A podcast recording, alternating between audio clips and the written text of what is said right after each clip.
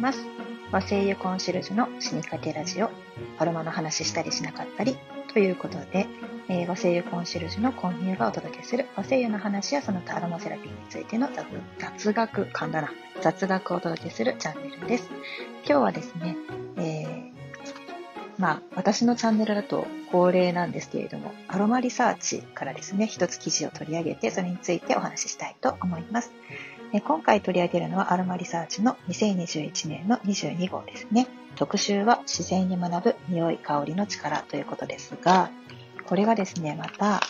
まあ、目次を見たら今回も面白いなっていうのがいっぱいありまして、まあ、その中でもちょっと順番に行ってみようというわけで、関東のですね、関東記事です。えー、今回、関東記事は国枝さとみさんですね、アロマリサーチの、え編集委員をされている方なんですけれども、タイトルは、一人の時間をか香りと楽しむと、ね、いうことなんですよね。さあ、一人の時間を香りと楽しむって、まあどういうことかな？という感じで読み進めていたんですけれども、ちょっとね、その 記事の中でも、まあ、コロナウイルスの関係で皆さん自宅にね、こもられて、まあ、外になかなか外食しに行けないとか、大勢で集まれないっていうね、そんな時間が増えてますよね。だからまあ必然的に家の中で一人でいたりだとか、あとはそうですね、デリバリーで頼んだりとか、まあ私の口から言うのもなんですが、ウーバーイーツとかね、そう、あの、コンビニって言ったらウーバーイーツ頼みまくってるんやろみたいな感じのイメージがあるかもしれないんですけど、あの一部の方々には、ちょっと最近はウーバーイーツお休みしてちゃんと、なんだろう、自分で料理を作るっていうのをちょこちょこやっております。まあ、要するに、えー、保育園の、まあ、お弁当からフルーツ、その日のフルーツまでですね、まあ、いろいろ考える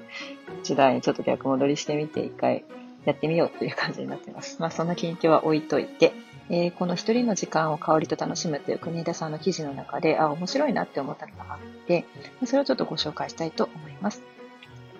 えーと、国枝さん、ローズマリーをね、大量に収穫して、で、それを料理に使ったりだとか、あとはね、蒸留をして、で、精油とか、あとハーブウォーターをね、出され、あの蒸留されたそうなんですけれども、で、その、ね、そのイベントの後にですね、で、ハーブといえばというふうに、えー、記事が始まっております。ここはちょっと、あの、スラスラスラっと読み上げてみたいと思います。では参りましょう。ハーブといえば、日本茶もハーブと考えられなくもない。つい最近、茶歌舞伎なる体験をした。闘茶とも呼ばれ、これね、戦うお茶って書くんですよね。茶の進出液の香りや味、色から種類を判別してその勝敗を競う競技である。4種十福なる競技では、自前の3種類の茶と客人が持ち込んだ1種の計4種の茶がどの順で提示されたのかを当てる。これを10回戦も行い勝敗を決めるそうである。体験では、玉露、煎茶、玄米茶の3種の飲み分けを2回戦行った。玉露、煎茶、玄米茶の違いがわからないはずがないと誰もが思うだろう。しかし出される茶はそれぞれの茶に適した入れ方をするのではなく、3種の特徴差がわずかになるようにうまく調整されている。まずはじめに3つの茶を表すコマをもらう。その後、基準となる1種類の茶だけを試飲した後は、一度に1つの茶が提示される。その茶を試飲後に片付けてから、どの種類の茶であったかを持ち駒を1つ選んで申告する。全員の申告が済むと、次の茶が一つ提示され、試飲後にその茶が三つの茶のうちどれであったのかを残りの二つの駒のどちらかから申告する。これを繰り返すため、最初に誤った申告をしてしまうと、後の茶で出すべき駒が残っていなければ、必然的に不正解の数が増えることになる。自分の知るお茶の特徴で想像するのではなく、競技の最初のお茶の特徴をしっかりと覚えておく必要があるのである。お茶を急須で入れて飲むことがほとんどない人たちにとっては、お茶の特徴もおぼろげで、茶を当てることは想像していたよりも難しく感じるかもしれない。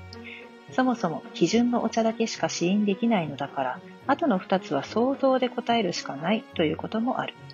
しかも、この3種どれも熱湯でかつ同じ条件で入れるため、普段お茶を飲み慣れている人にとってもその風味には違和感がある。ちなみに、茶歌舞伎の私の成績はおかげさまで回転、かっこ、全問正解のことであった。っていう風にね、書かれているんですよね。いやー、この茶歌舞伎って私初めて聞きました。あの、日本茶好きな方なんですけれども、うん。これはやったことがないですね。あのー、なんだろう、人生でまたやりたいことが増えちゃったっていう感じですよね。そう、日本茶を飲むの本当好きで、あの、わざわざ京都の一歩堂の店舗に行ってお茶飲んだりとかしてたんですよ。昔。まあ、今そんなにフットワーク軽くないんですけれども。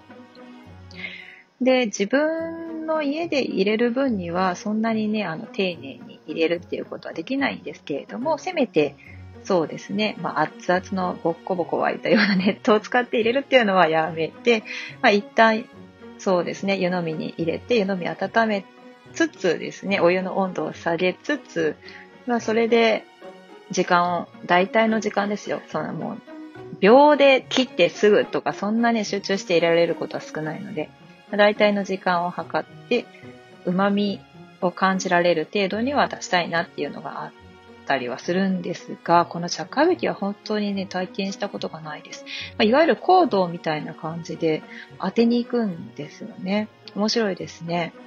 いやしかも、玉露と煎茶と玄米茶って、その違いがわからないようにね、調整されてるっていうのがなんともね、憎らしい演出ですよね。いや、普通はね、それぞれのお味は全然違いますし、まあ、一発でわかるレベルですよね、この種類の違いだと。うん。でも、それをね、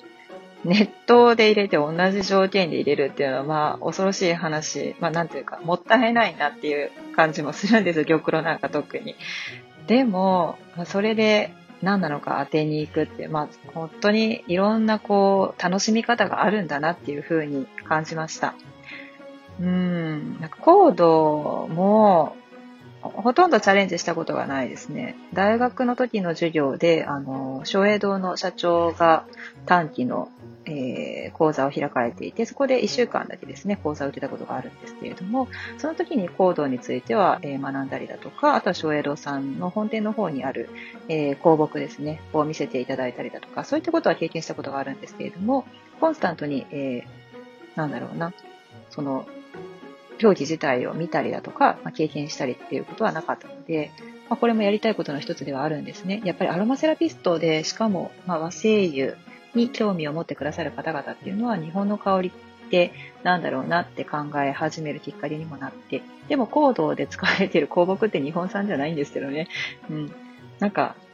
そうそう。ちょっと余談ですけれども、その結構日本の香りみたいな感じで、あの、お香の香りがですね、え同時にこう写真で使われていたりだとか、まあその、お香を売るときに和の香りみたいな感じで出されていることがあるんですよ、コピーで。あるんですけど、うん、究極、全然日本産じゃないけどな、みたいな感じのことはちょっと思ったりするんですけど、あの、そんなに大きな声では言いません。ただ、その、どこから香木っていうのは来ているのかとか、まあ、それはですね、ちゃんと調べたらわかると思うので、あのうん、まあ、オンライン上でもですね、いいからちょっと見ていただければ、由来が分かって面白いんじゃないかなと思います。で、この日本茶に関してはそうですよね。日本茶なんてまさにアロマセラピーに使えるものですよね。本当に本当に。あの、お茶を入れて飲むだけ。これもアロマセラピーの一環の一つですよね。いや、でも自宅で手軽にできるし、まあ、ここまで本格的ではないにしろ、例えばご家族の中でとか、まあ、お友達と集まった時に、うん。あの、こうやって、その、ただお茶を飲むっていうだけではなくて、少しエンタメの要素を入れて楽しむっていうのもとっても有意義な時間になりそうですよね。いつかチャレンジしてみたいなと思うことの一つになりました。うん。まあ、その前に結構日本茶については結構勉強しないとすごい量の情報ありそうなので、ああ、なんか和製油もまだまだ勉強していかないといけないし、まあ、ついでにですね、私は、私事なんですよ。今年は IFA も実技ちゃんと受けたいなと思っているので、そのあたりももう一回復習して、で、お茶、やっぱりお茶ね、お茶はやっぱ惹かれるものがありますね。あの、もし詳しくご存知の方がいらっしゃったら、ぜひいろんなことを教えていただきたいなと思います。うん。手軽にね、こうやって気分転換できて、で、かつ、あの、手に入れやすいものであれば、まあ、個々人がですね、ご自宅でいろんな楽しみ方ができるので、本当に、うんまあ、日本って素敵ですね。そういうまとめ方するっていうような感じで今日は終わりたいと思います。では今日もお聴きいただいてありがとうございました。バイバイ。